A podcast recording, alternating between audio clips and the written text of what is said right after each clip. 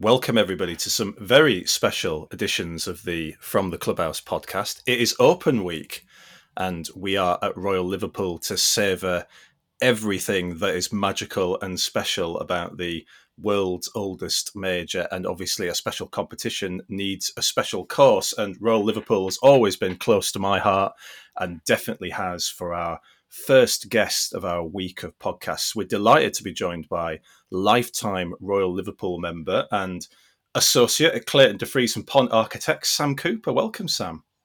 Thanks for having me in your clubhouse, Steve. Oh, I love, I love that in our clubhouse. That's very, that's very personal. I love it. I love it.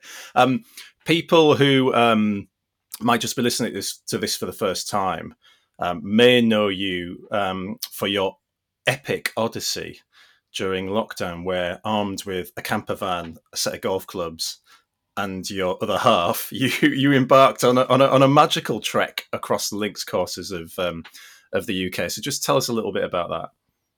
Yeah, poor Harriet, my wife. She um she was dragged around all of the British ones. So I did all of England, Scotland, and Wales.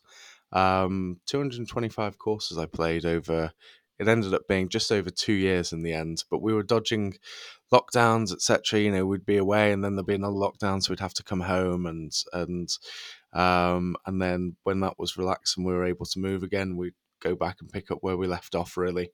And yeah, I, I went from having a relatively conventional life. I used to work in the property, residential property world, uh, to what I do now. So I'm very lucky to write and design, write about and design golf courses for a living. Uh, did you think that when you did that, it would open up some of the doors that it subsequently has? I mean, it was a it was a trip that required some fortitude, as you said as well with lockdown. It was a lot of stop starts, but I mean, you couldn't imagine that it would lead to a career in the golf industry. Not for a moment. Uh, and I think Steve, you were actually the first person to write a little article about it for National Club Golfer, and it must have been back in October 2020 or maybe September. Um, and that was, you know, we. I'm, I'm not really the kind of person to go out and self-publicize, believe it or not. Um, but when we started doing it, and more and more people were interested, and I thought, you know what, maybe I should, maybe we should embrace this and write about what we're doing. And I'm so glad that I did. Uh, and that was Harriet sort of saying you should be doing this. I didn't think anyone would be interested. And subsequently, it turned out that actually a few people were, which is quite quite nice and generous of them because it, as I say, well as you say, it means I now have all of these opportunities in golf that I absolutely wouldn't have had before. So very, very lucky to have done it. Yeah, yeah. Tell me a, a little bit, if you could, about your role with CDP because I think um, you know, reading your blog and, and anyone who did um, quickly worked out that A, you had a flair for writing, and, and, and, B, you obviously had a strong nose for good golf course architecture as well. So um, just tell me a little bit about your role with CDP and, and what you do on a kind of regular basis. So, for those who aren't aware, CDP was sort of the, um, the amalgamation of three different long standing, very successful architecture practices from around the world. So, the C is a bloke called Mike Clayton. So people listening to this are people who listen to podcasts. So there's a very good chance they've heard Clates on a podcast somewhere. You know, he's a, uh, voracious podcaster, uh, but also he's uh, was a successful player. Uh, he's an Aussie. He's refurbished most most of the Melbourne Sandbelt over his second career then as a golf course architect. Uh, and before he joined CDP, he was with Geoff Ogilvy, um, OCM, Ogilvy, Cocking and Mead, but it was Ogilvy, Clayton, Cocking and Mead, OCCM. Uh, and then he decided he wanted to work with with our guys and and over he came and that was part of the part of the start of the firm likewise mike de vries very very well known in architecture circles perhaps slightly less known in britain but mike is he was one of the original roster of Tom Doak's architecture firm of Renaissance golf design. So the original three for the first few years were Tom Doak, Gil Hanse, and Mike de Vries. And obviously, they've all gone on to individually have the most amazing careers. Um, and then finally, Frank Pont. So Frank is probably one of the most well respected Colt restorers. Uh, you know, he loves Harry Colt, he loves Tom Simpson, loves the classic um, classic age golf courses. He's based in the Netherlands, but he and I do um, almost everything together in Britain. So yeah, so I was brought in and and very very lucky. So Frank and I, with a bit of help from Clates and, and Mike DeVries, we basically cover Britain and work together on those things. And then we've got a couple of other colleagues, uh, Ed Cartwright and Bill Longmuir chips in as well. So we're very very lucky that we have a an eclectic team and we all we all sort of work together. Are you working on any exciting projects at the moment? Yeah, more than more than just a few. Um, so the probably the one that's got the most coverage in Britain would be the Addington, just south of London. Uh, an extensive refurbishment, a proper refurbishment, taking it back to what was down there, uh, and with a great client in Ryan Noades, who's the uh, sort of co-owner and managing director down there. So he he um, he's the perfect client and this he's not a green committee. He he makes decisions there and then. Um, but but uh, an exciting, very very exciting course and project to be doing because that's got um, so much potential and it's a, such a fabulous golf course. Uh, so there we're, we're working locally to where I'm sitting in Hoylake. We're working just down the road at Wallasey, working at Hallamshire, we're working at Fraserburgh up in the northeast of Scotland, we're working at Spey Bay for the LinksDAO guys who who bought the, the course with the crypto money. So we've got some fascinating projects um, and some brilliant places. So very fortunate. Yeah, I think the early signs um, from the Addington are extremely positive already. I'm really interested to see um, what you do with Hallamshire as well, which is um, um, we're obviously based in Yorkshire at, at National Club Golfer, so it's, yeah. it's, a it's a course I've seen a lot of and uh, fantastic in places. So to see how you'll be you'll be able to improve that is is, is really something I think to look forward to. Um, but you are here um, because you are also a lifetime Royal Liverpool member. Um, it's a place I think that you've said many times is extremely close to your heart, and obviously um, it the course is the and rightly the focus of attention this week as much as the players. So just give me a little bit about your background, Sam, at um, at Royal Liverpool, and then we'll start dissecting some of the various elements of the course that um, people who are coming to the Open this week and people who are watching on television can look. Yeah, so Hoylake was the first place I ever swung a golf club. It was went down for group lessons when I was, I think, six or seven years old, and my dad would take me down and we'd have a chip, we'd have a person. Then when I got a bit older, we'd go out onto the golf course, and I'd, um, I just got addicted, as you know, as so many of us do, really, really young. It was we had a, an amazing crop of sort of juniors, basically, when I was when I were a lad, kind of thing, and um, I don't know what it was. I don't know whether it was we were sort of of an age when Tiger Woods was inspiring golf and making golf cool, and or or whether it was just fortunate that some of our parents were um, had had a similar kind of thing in in their youth and and they'd all got addicted and then we were the the kids of those guys and they'd introduced us to the game. So i don't know what made us so lucky to um to have so many of us who played golf at Hoylake. But you know, same old story, same old place of any any other golf course. I think for kids growing up in Britain, we would just go down in the summer holidays and be dragged away in the evening by our parents. We'd play golf. We'd go around the putting green. We'd chip until the light ran out. You know, we were just addicted to the game, and and for us, Hoylake was just our local golf course, and we knew it was good but we didn't appreciate how special it was. I, I would say, and certainly for me, until I got a little older, I travelled a little bit more, and I realised that not everywhere was like Hoylake. And what makes it quite special, I think, of the many many things the the many things it has given to the game of golf because so much historically happened at Hoylake and was started as Hoylake. But what makes it most special of all to me is the fact that of the similar, you know, quote unquote, great clubs of of Britain, uh, often they're sort of commuting clubs where you might live in Edinburgh and travel down to Muirfield for the day, or but Hoylake, everyone lives within sort of ten miles of the golf course, five miles of the golf course.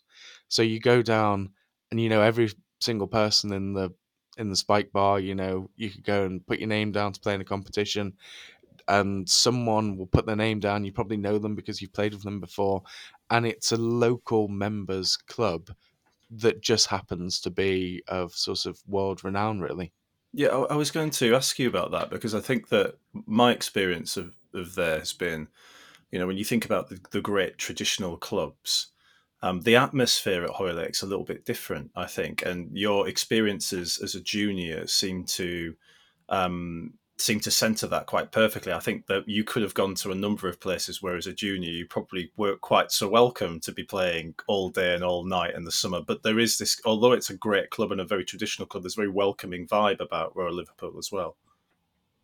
Yeah, I, I think that sums us up more than anything. Uh, you, you know, there's the great histories, and we'll probably talk about that. There's the great, magnificent clubhouse that we have, uh, and the social functions that we have in the game, and the matches that we have, and, and we're very, very lucky to have all of those things. And then, of course, there's a golf course that's not just brilliant in its own right, but that this week brings in the world's best players and tests them, and to some of them, it will give them a good hiding. You know, if the wind blows, then uh, it's one of the most challenging courses that you can possibly play. But for all of those great sorts of attributes, what makes it special is the fact that it's a normal golf club and it's not pretentious. It's not trying to be, uh, it, it's not uncomfortable in its own skin. It's just my club. And there are, you know, a few hundred other people who say exactly the same thing. And we're immensely proud of that. Did I, did I read somewhere that the first professional tournament was held at Royal Liverpool? Is that right? Well, in England, yeah. So, um, in obviously English golf is a lot younger than Scottish golf. And if you think of the old clubs in Scotland, I think the Honourable Company of Edinburgh Golfers, who weren't playing at Muirfield, then they were probably at Leith Links. Uh, they were 1744. I think the R&A was 1754.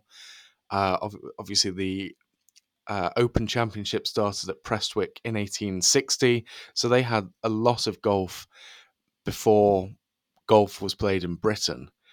And it was only really 1864 that golf was okay. There was there was Royal Blackheath, and they'd been playing uh, for a long time before that. But generally, the golf clubs of Britain I think 1864. So, you know, we're after the Open had started. We're after hundreds of years of golfing evolutions in Scotland.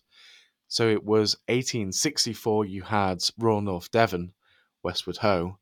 Uh, then Royal Wimbledon came on, and then we came along in 1869. But we had a really quick start then. So 1869, we, we, we started as a nine hole golf course uh, it was founded by Scots, really, who were trading and working in Liverpool, which at that time was, you know, sort of the great port of the empire, really. So Liverpool was a fabulously wealthy city, and brought a lot of people from all over the the empire to to come and base themselves there. Uh, so it was probably a natural place that golf really took off from from Royal Liverpool. And geographically, we're probably well, if I got the train from the end of my road, it's about 25 minutes into Liverpool city centre. Uh, so we're we're not far away at all, really, but we're sort of slightly removed on the other side of the River Mersey, across the Wirral, uh, on the side closest to to Wales. If if we look across the the Dee estuary on the other side, so we're on this little peninsula sticking out just south of Liverpool, and yeah, it was those Scottish traders and um, shipbuilders and all the rest of it that that brought golf down here. But the professional tournament that you mentioned there, I think that was 1871, and that was the first time, to my knowledge, that the Scots, the great professional golfers, because they were all Scots in that era, um, and they were caddies and whatever, uh, but professionals within the game they were brought down because it was the year when there was no Open Championship. You, listeners will know the story, of course, of young Tom winning three Opens in a row, retiring the championship belt, and, and then they had a year off when they worked out what they should do for a trophy, etc. And in that year off, in that fallow year, the members at Hoylake had a whip around, and instead of the purse for the Open being ten pounds, they raised hundred pounds, brought all of the best Scots, the best pros of the day, down to Hoylake, which is, was only a couple of years old at that point, and had the grand professional tournament, which of course young Tom won uh, won again. So he he won down here. So I think it was probably the first time there was a proper uh, tournament for professional golfers with a big purse in England. Um, yeah. Yeah, I mean, uh, two golfers I think that are synonymous with um, early history. Uh, obviously, John Ball and Harold Hilton. I think there is. Um, I hope I, I, hope I've not got this wrong, but I think there's an excellent passage in Robert Hunter's book, The Links, um, about John Ball, um, which is just fantastic. And if anyone gets the chance to read that book, they really should. But um, obviously, young Tom Morris coming here and winning sets the club off on a massively upward curve straight away to have the obviously dynamo of the game, the undisputed star of the game, coming and winning at, at, Royal Liverpool. But then, just give me a sense, if you could, of the influence of John Ball and then Harold Hilton on really pushing the club to the forefront of English golf. Certainly. To do that, can I um, go off piece just for a moment and sort of go back through the opens because I think what makes golf so interesting is it's a proper global game you know, it's not just played by the Scots or the English or whatever anymore. It's played almost everywhere around the world. And I think the Open Championship is a was a big, big driver in that. Um, so you know, golf nowadays we take it for granted that every single country in the world, uh, near enough, um, sort of has golf in some capacity. But it was only in the nineteen 50s and 60s really that the proper international flavor came to the Open Championship. You know, um, De Vicenzo is a South American one in 1967, and you had the likes of Gary Player and the South Africans coming in in the in the 50s and 60s, and Peter Thomson being so dominant as an Australian in the 1950s as well. So you know that was sort of the culmination of the evolution with all of those guys coming in um, and bringing in a proper proper international feel to the championship. And then before that, the Americans came in sort of the 1920s.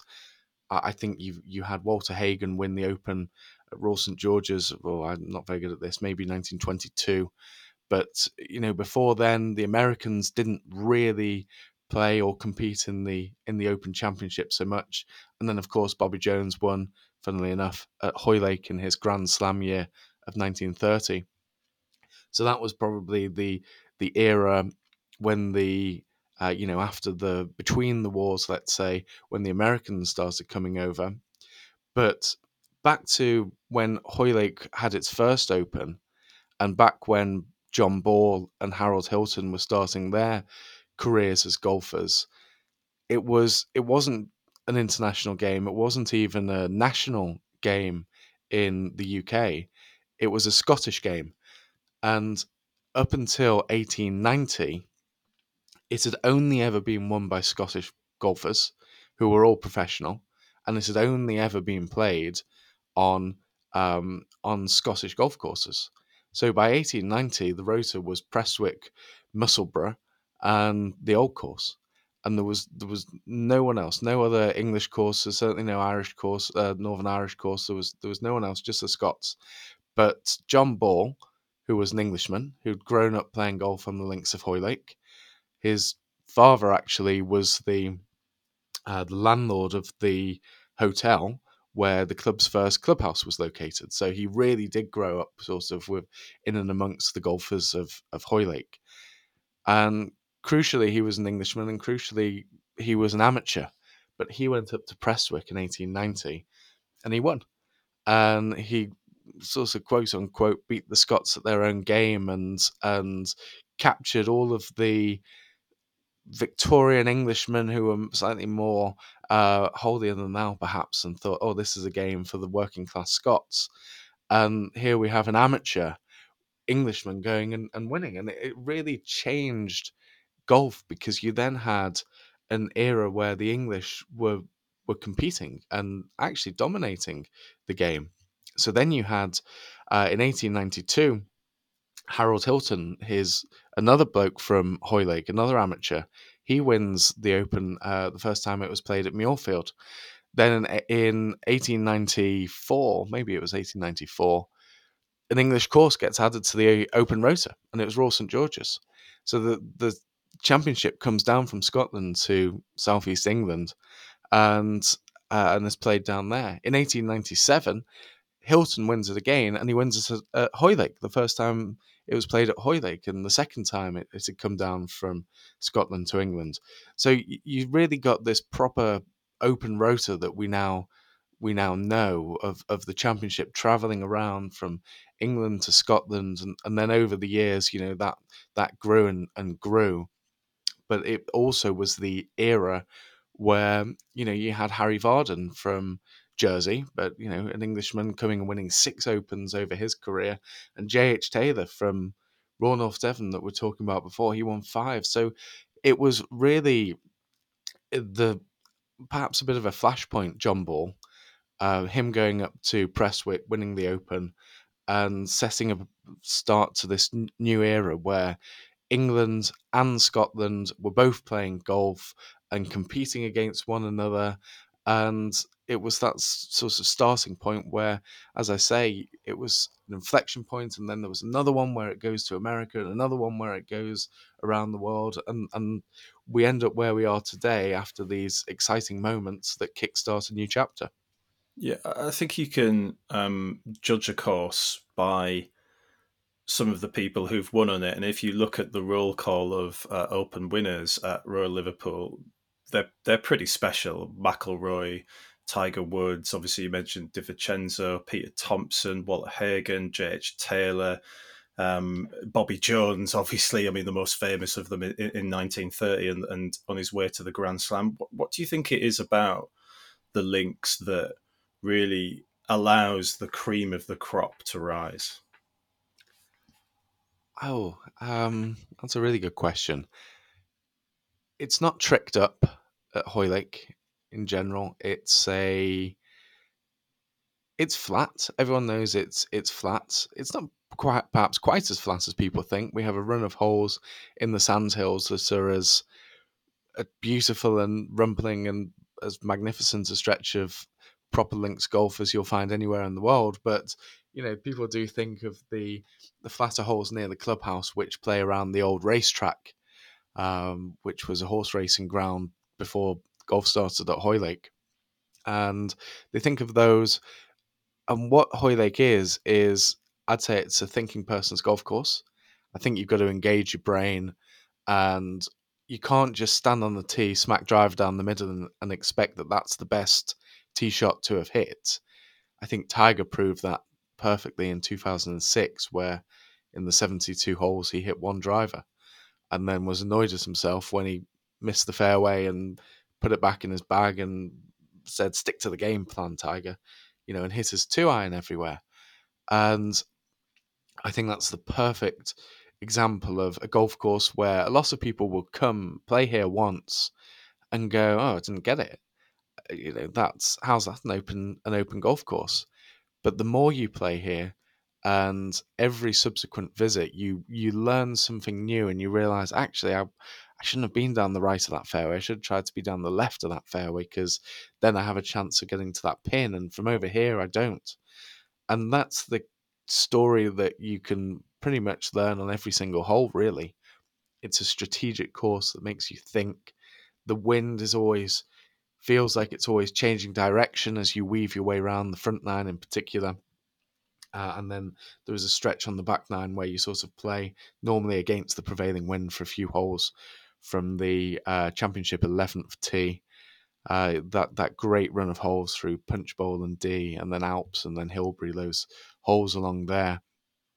But it's it's a I hate using the word fair because I don't think golf should be fair. You know, it's the reflection of life, isn't it? You hit good shots and get bad results, and you hit bad shots and get good results sometimes. And and the best players are perhaps more adept at dealing with that and um, and and you need a, a broad range of skills, I think, to navigate Hoylake. A one-dimensional golfer probably isn't going to do too well, too well here. Yeah, interesting. Like a very St Andrews vibe about that. She doesn't give up her secrets easily. That's the that's the phrase that's often used, isn't it?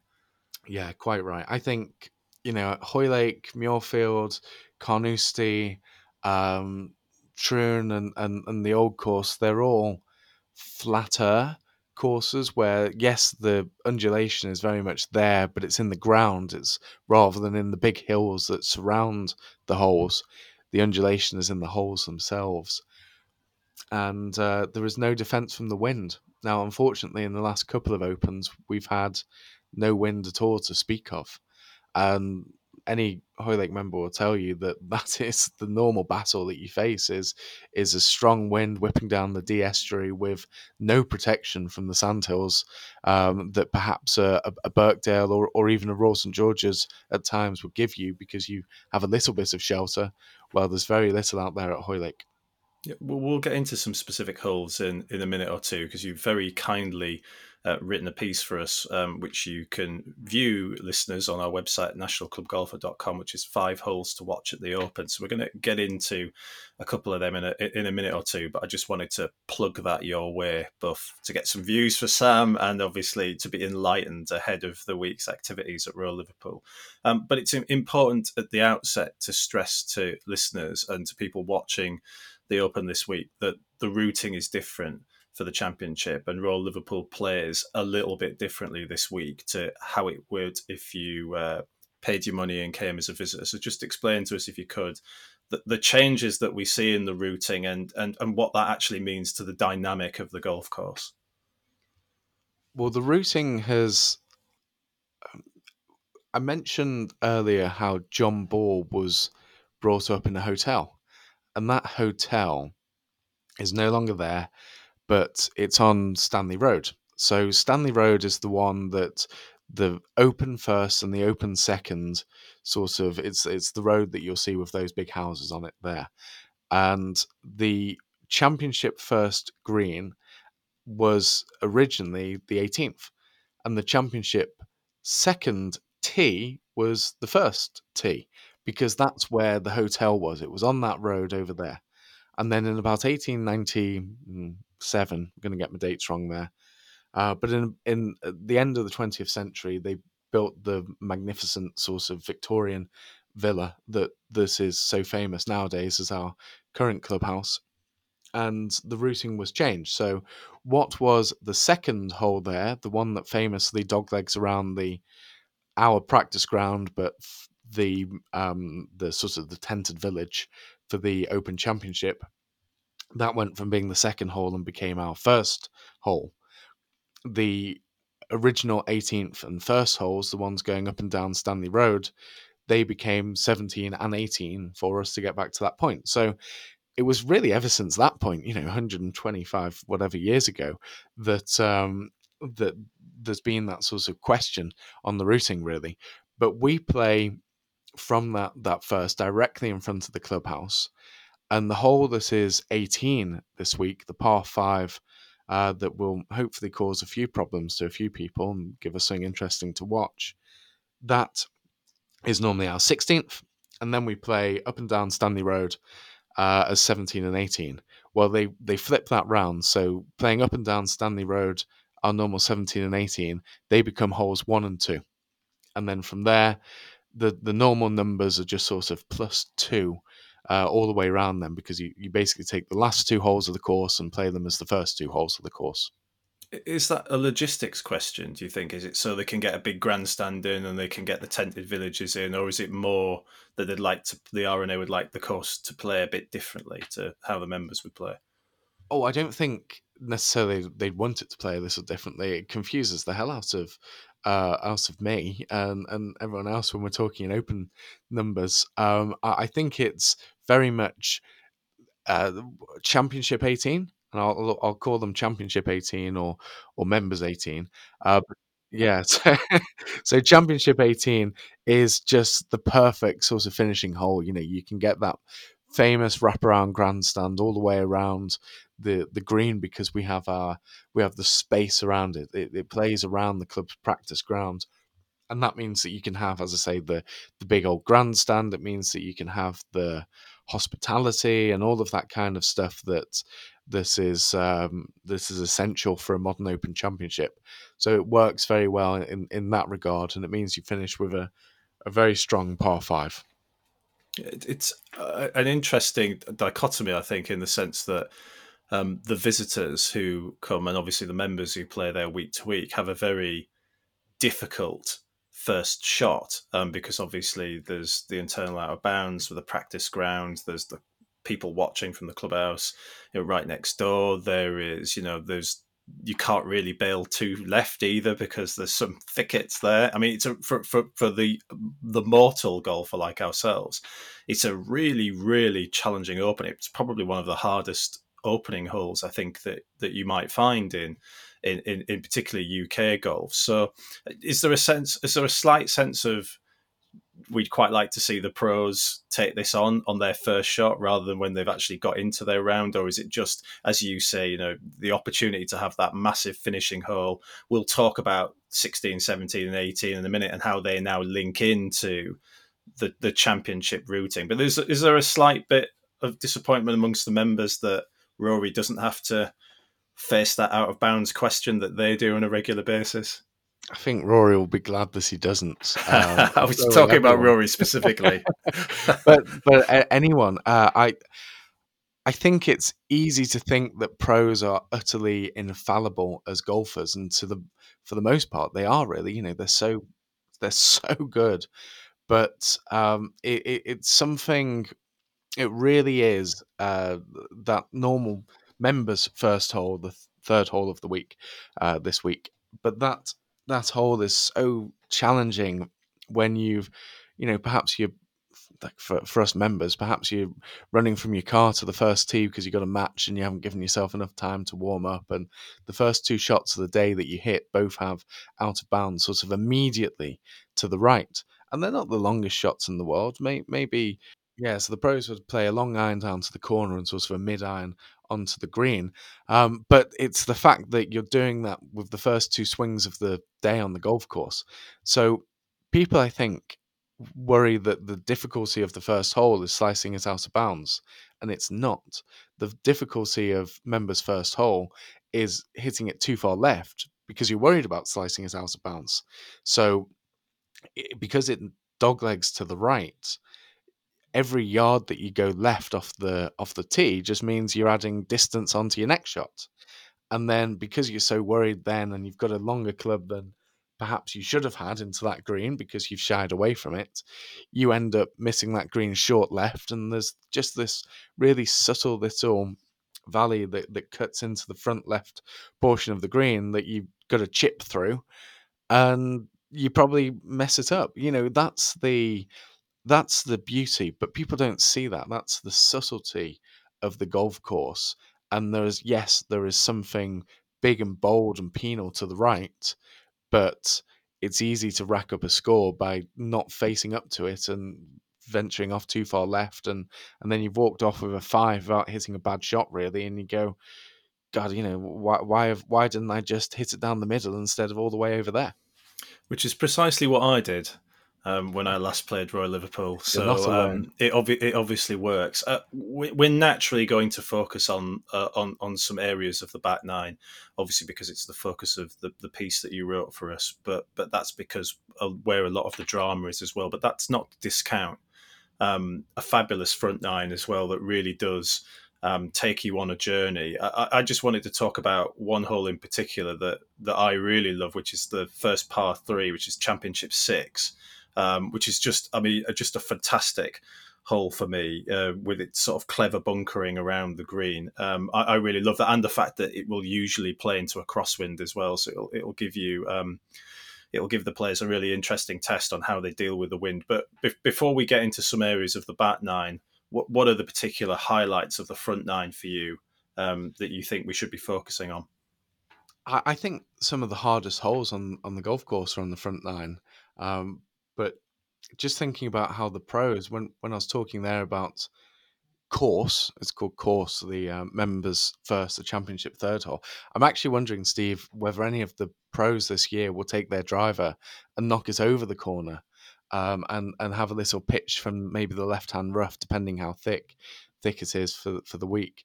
Um, and, and, that will be perhaps one of the opportunities where the longer hitters will be able to take on the risk and, and maybe get some reward at the end of it. So that will be interesting. Um, the first par five on the course is the championship fifth hole. It's called long, but it's the shortest of all the par fives.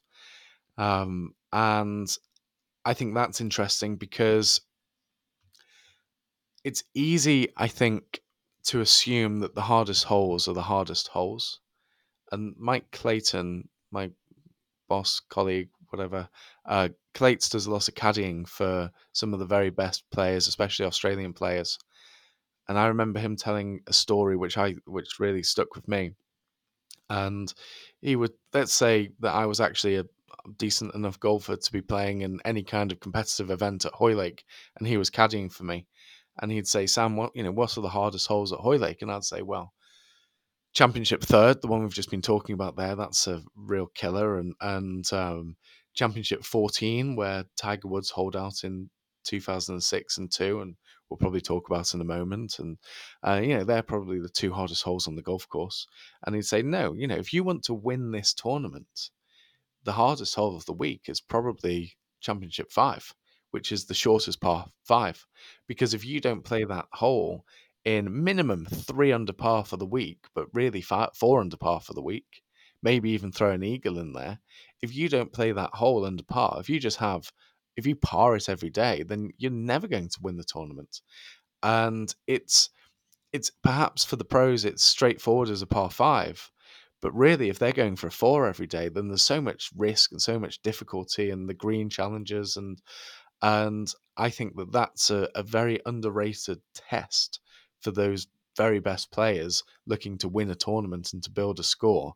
It's one of the few obvious birdie opportunities out there. So if they don't take it, then they're going to be almost losing ground on the field. So I think that's interesting. The par three that you just mentioned there, the the the sixth hole, uh, is, is a brilliantly subtle par three where realistically you want to be nestled under the right hand side of that green where there's a little backstop there. But all too often we end up missing the green left, which is just disaster. I, I think that's interesting.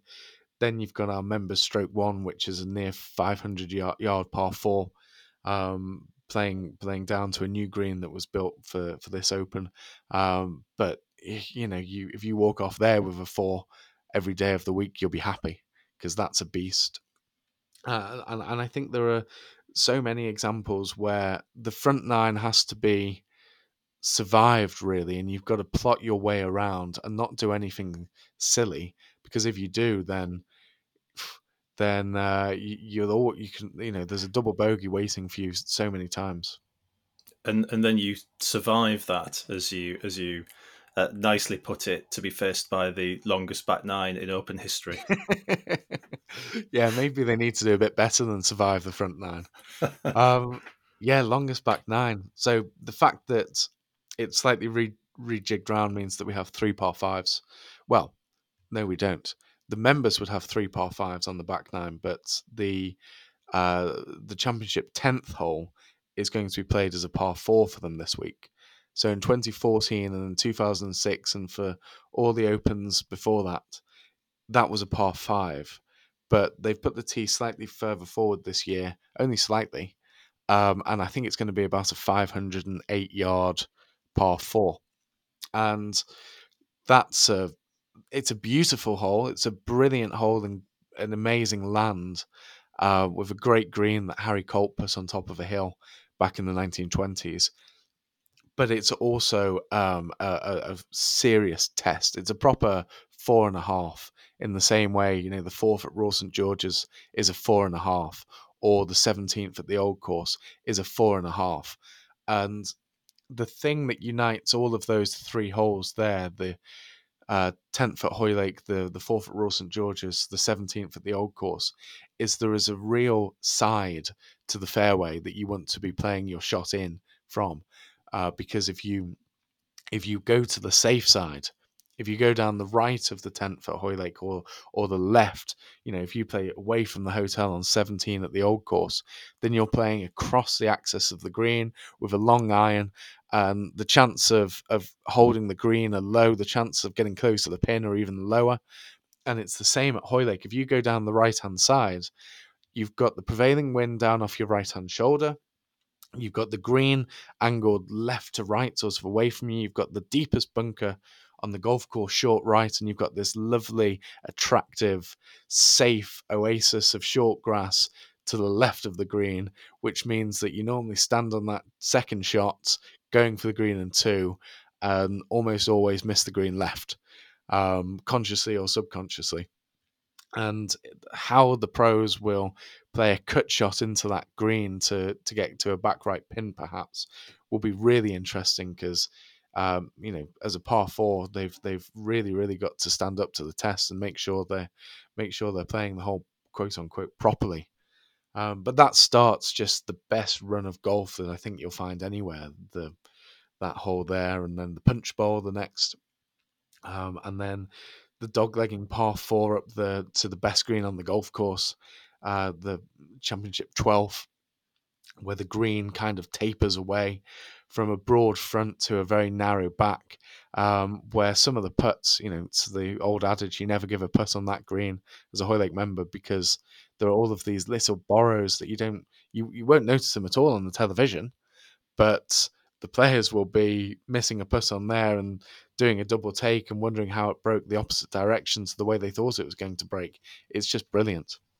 Yeah, interesting talking about 10. Um, and that and the and the the difficulties and the challenge it can provide even the best players. I mean, Bobby Jones.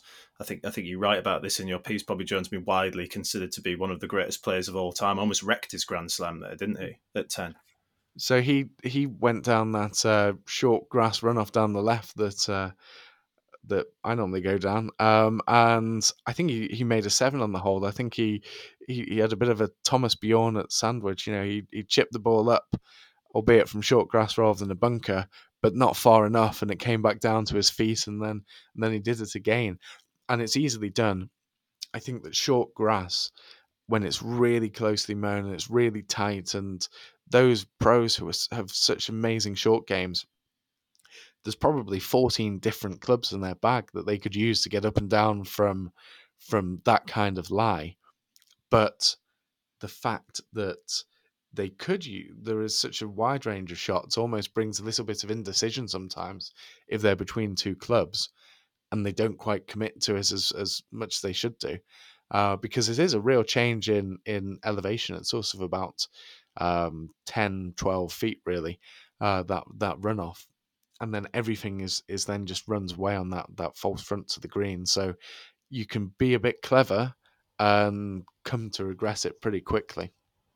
Yeah, 13 and 14 um, are two other holes that, that you highlight. I mean, as a one two punch, they're pretty special. I mean, 13, obviously, the par three, I don't think you can ever go wrong. Find me a hole called Alps that isn't amazing. Uh, for a start, uh, and then 14, which is described uh, in the um, in the course guide as arguably the finest hole on the links. So th- those two holes together were a special part of the golf course. Yes, and everyone can enjoy them because number one, they're they're great testing strategic holes that you've got to hit. You know, you've got to hit perfect shots to survive them, but they're also beautiful. So it doesn't matter if you're hacking about on them. The the views across the Dee estuary um, with the little run of islands that we we have out there, Hilbre Island, and Middle Eye and, and Little Eye, which uh, two of those three are, are, names of holes at Hoylake. They're just, it's the most picturesque spot. I think it's the most picturesque spot on the open roster. Okay, Turnberry probably is, is ahead there, but with that accepted, you know, the, the view across with the mountains of North Wales beyond and the sun setting over the estuary there, I think you'll struggle to find a more beautiful spot for golf than than those on, on the rota. Uh, but the holes themselves, are so exacting and so testing that it's almost this juxtaposition of having to focus and, and ignore the the beautiful setting that you're in and focus on some of the harder shots that you'll play over the course of your your round at, at Hoylake. So the first of those that we're talking about, the the Alps hole, again is a Harry Colt hole that came from his revisions to the course in 1924. And what makes it so interesting is it's okay, it's not as long as it once was because the players are a bit stronger than they when the ball goes a bit further than it did in 1924. But it's 200 yards with normally played into a sort of wind that's into off the left. And when that's blowing, you know, the wind is pushing your ball off the tee left to right. But the green is angled so that you have to hit a shot that goes right to left. So it's those two forces sort of at odds with one another. And it's so easy to not get that quite right and end up in the in the the runoff to the left where like the 10th hole you can hit all of any club in the bag to recover um, and there's there's one solitary bunker to the right, and that's sort of where you'd be drawing the ball into, or, or perhaps the wind is pushing it just to the right, and you end up there playing a long bunker shot back into the wind because the green is deep. And if you're in that spot, then you know for anyone, even the best players in the world, a long bunker shot is one of the most difficult shots that they can face. So that hole is brilliant for all of those reasons and more besides. And then 14 um, is is just for me that's the best hole on the golf course. That's where Tiger Woods binned his second shot for a two in 2006, and a bit like the third hole, it'll be interesting whether any of them, if the wind is favourable, whether any of them will hit driver over the corner.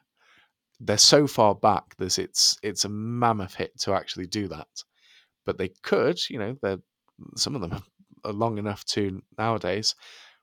But what you're doing there is is you're playing this dog leg that, that sweeps right to left, and there are these two dunes that you play around. So there's a big dune on the drive, um, and there is a big dune short left of immediately to the front left of the green. So if you don't go far enough to the right, the big dune will block out your view of the green and you're playing blinds. And of course, the pros don't like playing a shot where they can't see the outcome. Well, they can do that. They can get to a spot where you can see it. But to get out to the right, you're playing away from your target. You're making the hole longer. Then with the second shot, if if if they have gone over the corner, if anyone does go over the corner, then the chances of them getting far enough to see past the second dune are pretty slim. So they'll be playing a pitch, but they'll be playing a pitch where if you miss that green left, it's almost it's almost game over. You know, it, it's it's so brutal down that left hand side. Uh, the rough is thick and and it, it, drops sort of 30, 40 feet all the way down into the abyss. Uh, so again, that asymmetry of defense everyone misses the green to this quote unquote safe right hand side in this case, where getting up and down from there is is easier, but still not close to being easy. So it's it's that sort of little bit of a game of chess. You know, do I go out right and get a line in? Do I go take the shorter line and play closer to the bunkers on on the on the inside dunes I'm talking about? uh, in in which case uh, everything's kicking away down the right hand side, and it's and it's perhaps a blind shot if the pin is tucked on the left. It's that sort of dance really with all of those factors that makes it fascinating, and again played on, to the backdrop of the wind forcing you down the right hand side, um, and and the most beautiful view that you'll find anywhere. Yeah, eloquently put. Um, let's talk about the hole that has attracted the most attention, which is uh, 17 on the championship routing. It's obviously 15 for the members, which is Little Eye. Um, I mean, clearly, when you bring in a, a new hole uh, to an open venue, it's going to attract attention, and, and and this one particularly so because of its nature, how it looks, um, the the green, the, the the kind of penal prospects of it. What will the wind do? Um, how will the will the pros approach this. Uh, what's your feeling about Little Eye? Uh, for, for, for, listeners who don't know, um, you can read about the evolution of the hole on our website, nationalclubgolfer.com. There's a great piece with Alistair Beggs talking about the inspiration of the 17th at Sawgrass there. Um, and you can also, if you're a masochist, read about how I butchered it in my first time there when I played it. Um, so there's plenty to read about there. But Sam, just give me your view of, of, of Little Eye, the hole itself, and how it might play for the pros in the Open. I suspect it'll play a bit differently to them than it does for the average member there. Yes and yes and no. Um, it's quite binary in that you hit the green or you don't hit the green. If you hit the green, and it's only 134 yards, if you hit the green, great. You know you're going to have a shortish putt. You've got a chance of making it two, and that's what the architects um, wanted. But if you don't miss the green, the difference between that and the 17th at Sawgrass, which I don't know whether many people have talked about, is the opportunity to compound an error. And, you know, the, the green at Sawgrass is over twice the size of the green on Little Eye. Uh, it's Sawgrass, okay, it's the same yardage, but it plays perfectly flat, whereas this is quite considerably uphill. So those two factors, and the fact that hopefully Hoylake will be rock hard and bouncy, and and that's when it plays at its best, when it's baked out and firm. Then the ball just doesn't stop where it lands. You know, it stops somewhere else. Uh, hopefully, quite quickly, as if you're one of the pros hitting the approach shots, which actually means that when it's playing into the prevailing wind, it's almost a bit easier for them because they get a bit more height, they get a bit more spin.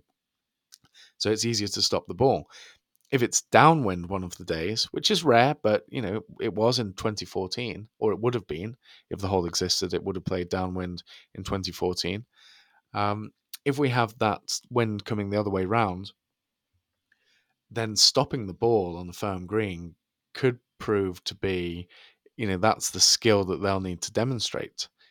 If it's a bit softer and the wind is against, then it will be a different skill. It will be taking spin off the ball as they fight against the false front. Uh, because if you come in with too much spin into a uh, into a front flag, then it can zip all the way back down off the off the front and then end up in that cavernous sort of waste area revetted bunker to the front, which is just you know one of the trickiest recovery shots that you could possibly face. So there's danger on every single side of the of the hole. And the point I was making with Sawgrass, I think if you miss the green there, you're in you're in the water, but you're in a drop zone, and you've got a little flick onto the green, and maybe get up and down for a four. But you, the worst is you're walking off of a five. Well, at Hoylake, it's a arguably harder green to hit. So if you do miss it, then okay, you're in a bunker shot, and if you get the bunker shot right first time, if you play it absolutely perfectly, then fine, you'll walk off with a with maybe a three, but no worse than a four. But as soon as you miscue the bunker shot, and it's easily done. Like it's those bunkers, the bunker down the right hand side as an example, that's ten foot deep, the revetting, but then you've got well, you've played it, Steve. How much then have you got from the edge of the bunker to the edge of the green? You've got like another ten plus feet of to get it up besides. But don't go too far because then you're down the other side of, of it. Um, as soon as I think someone will not get it perfectly and it will run back down into their footprint or, or where they've just played from. And then as soon as that happens, boy, oh boy, you know, you're in for a, you've got your work cut out then. So as soon as you make a little error on the on the recovery around that green, I think at that point it becomes uh, it, it, it could get away from you. So that that will be interesting to see how they how they manage that. Um, I don't think any of them will be going for any pins when they're put around the edges. I think they'll be playing for the middle of the green and hoping that they judge the winds and the elevation and the firmness and everything just right so that they can survive that hole, which at 134 yards you know they'll be ecstatic. I think if they have four threes on that hole over the week. Yeah, I understand the comparison with Sawgrass, obviously 17th for a start, and the inspiration that it provided to Alistair Beggs, which clearly people can read about in in the piece that I've written on our website. I mean, I I think, and it's just a personal view that probably a more direct comparison is probably with the postage stamp at Royal Troon, where you know if you're short, you're dead. If you're in the bunkers, you're dead. If you're long, you're in a lot of trouble. If you're left, you're dead. And and it feels like there's a, a kind of similar vibe for me that the the challenges hit the green or or face the consequences of that.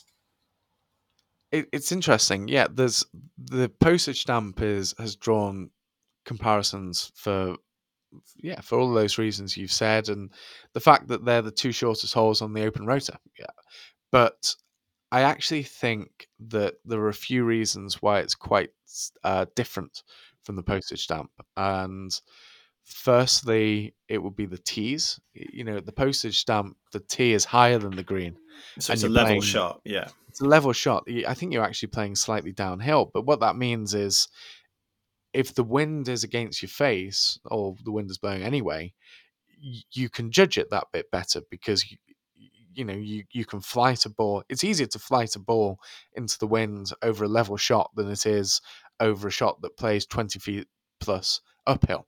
So that would be difference number one. I think at Hoylake, if the wind is strongly against, and look, it might be that there's no wind and they just flick it on, and and everything we're talking about is sort of nullified slightly. But if the wind, the prevailing wind, is against them, then they're blocked out. They can't feel it. You know, they're they're also going to have a, a grandstand, I think, around the tee. So it's going to be this calm cauldron of, uh, you know, sort of expectation as they hit that short tee shot and they won't be able to feel the wind. And then as soon as the ball gets above the hill, as soon as it gets above the height of the green, then it might just get buffeted by a, a gust of wind, and, and it only has to, you know, sort of five percent miscalculation from the wind over that shot, and they could be short or long, and and in some real bother. So that's the first difference where I think it's it's slightly plays slightly differently. The the next would be the green is so small. The postage stamp green, it, it, despite being called the postage stamp, is actually quite big. It's about hundred feet from front to back at, at Troon.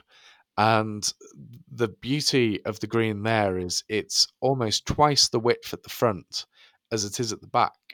So you can stand on the tee, and if the pin's at the back, you basically say, like, let's say it's a pitching wedge to get to the pin at the back, you can say, well, you know what? I'm going to hit my gap wedge. I'm going to trust my lag putting. And if I play to the front of this postage stamp green, then I've got two times the chance of hitting it because it's twice the width at the front. But if I want to make a two and I want to get to the back, then I've got to be twice as accurate in order to to hit this this tapering green.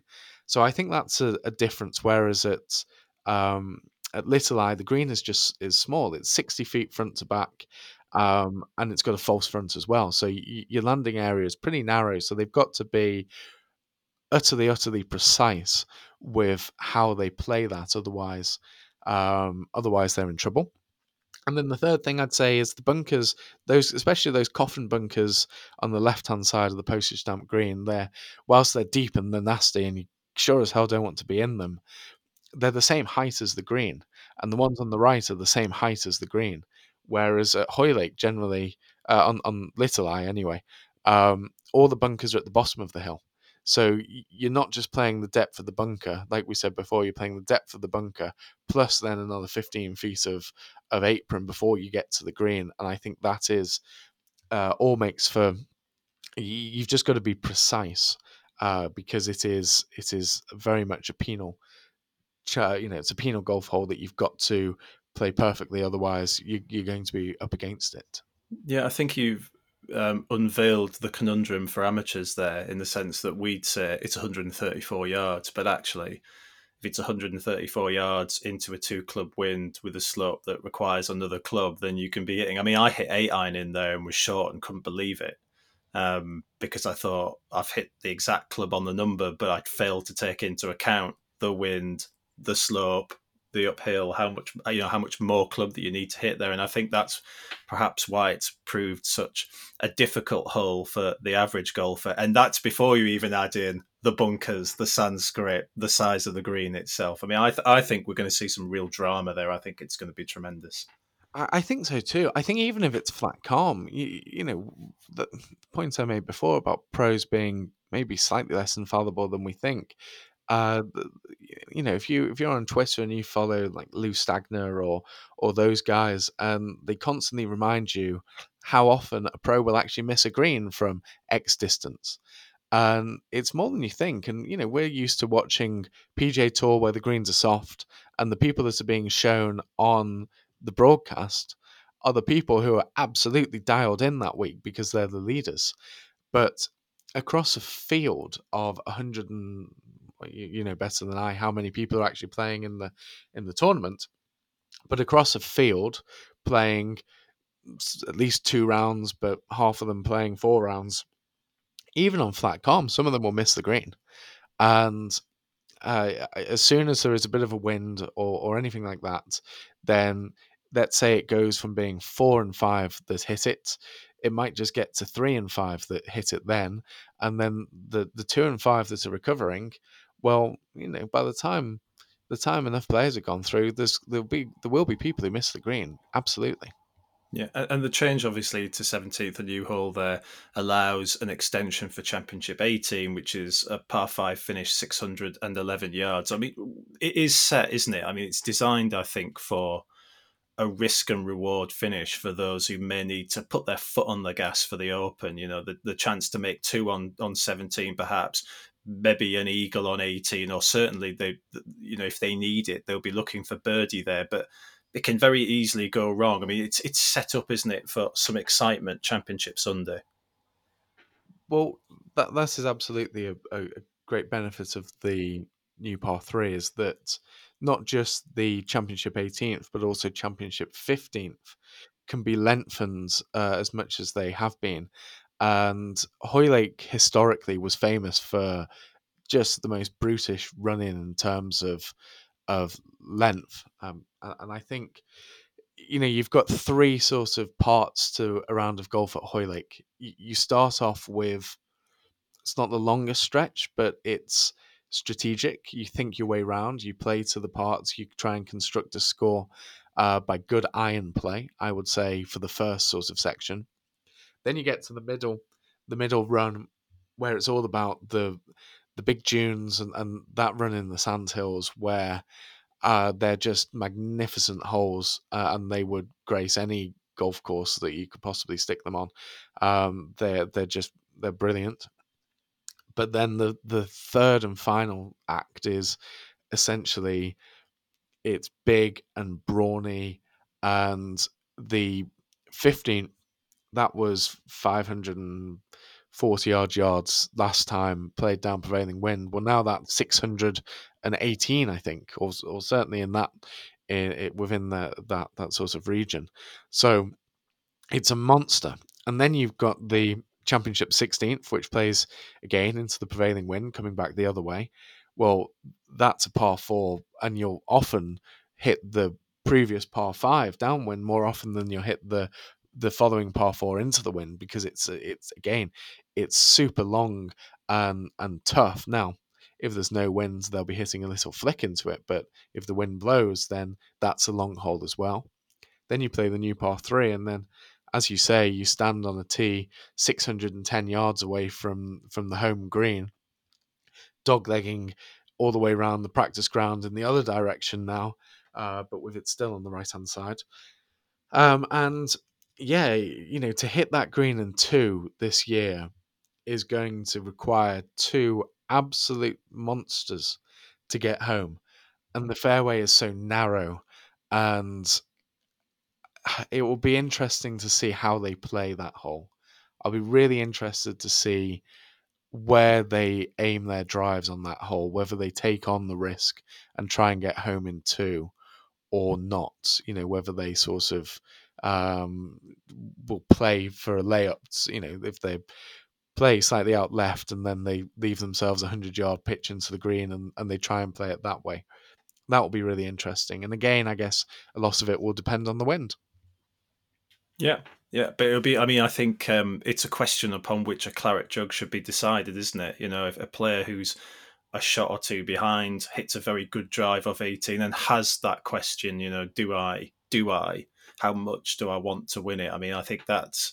I think that's what produces drama and what produces excitement. And certainly, if we get the conditions that we look like we're going to get, I mean, hopefully it's going to be baked out. The signs are so far that we're going to see really a browned off Hoylake, which I mean, for anyone who was there in 2006, that's just what I remember about that magical championship. Just looking at the magnificence of that turf, the dormant grass.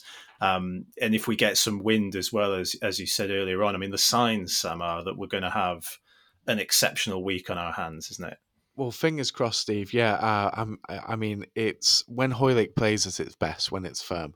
Um, yeah, you, you know, I think you've got people out there who maybe don't appreciate that so much about links golf because you're used to um, you're used to the green verdant grass of Augusta and and and see things immaculately presented and but you need it to be brown for it to be firm and when it's firm that's when the pros are out of their comfort zone because they know they hit balls on a trackman or whatever every single day of the year and they know that they carry their whatever club 184 and a half yards that you know they know what it does so if if the ball stops when it lands then it becomes a little bit more target golf and and it's their strength. You're playing to the pros strength.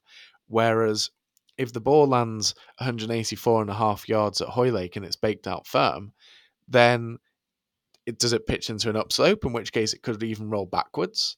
Does it land on the flat or a downslope, in which case it could run out to 200 and something. You know, it's it brings another layer of uh, uh, it brings another variable into play. And I think it's another reason why the best players do so well because they can judge it, they can see it. They're the artists who know that landing a ball short of this green, it should run up and release and and if they just knock down the flight a bit it will get to that back pin whereas if they hit a higher shot it might not it might not make it all the way back there you know that's what brings uh, so much interest into links golf uh, so hopefully it will be firm and fiery because Hoylake's is its best when it is. You're you going to get to enjoy this week? You're you going to get to watch some golf, or are you going to be? Are you, are you going to find yourself a person in demand as as the Open winds its way through?